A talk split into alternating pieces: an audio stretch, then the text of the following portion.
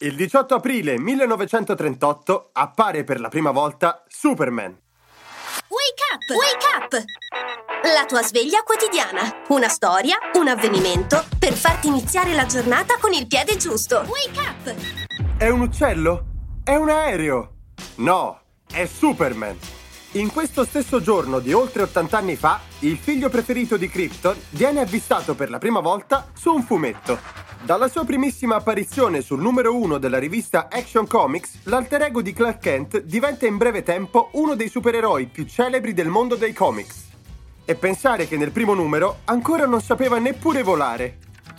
Ne farà di strada questo alieno cresciuto tra le fattorie del Kansas, proiettato in una grande metropoli armato di super forza, super udito, vista laser e, soprattutto, dell'incredibile capacità di camuffarsi, inforcando semplicemente un paio di occhiali.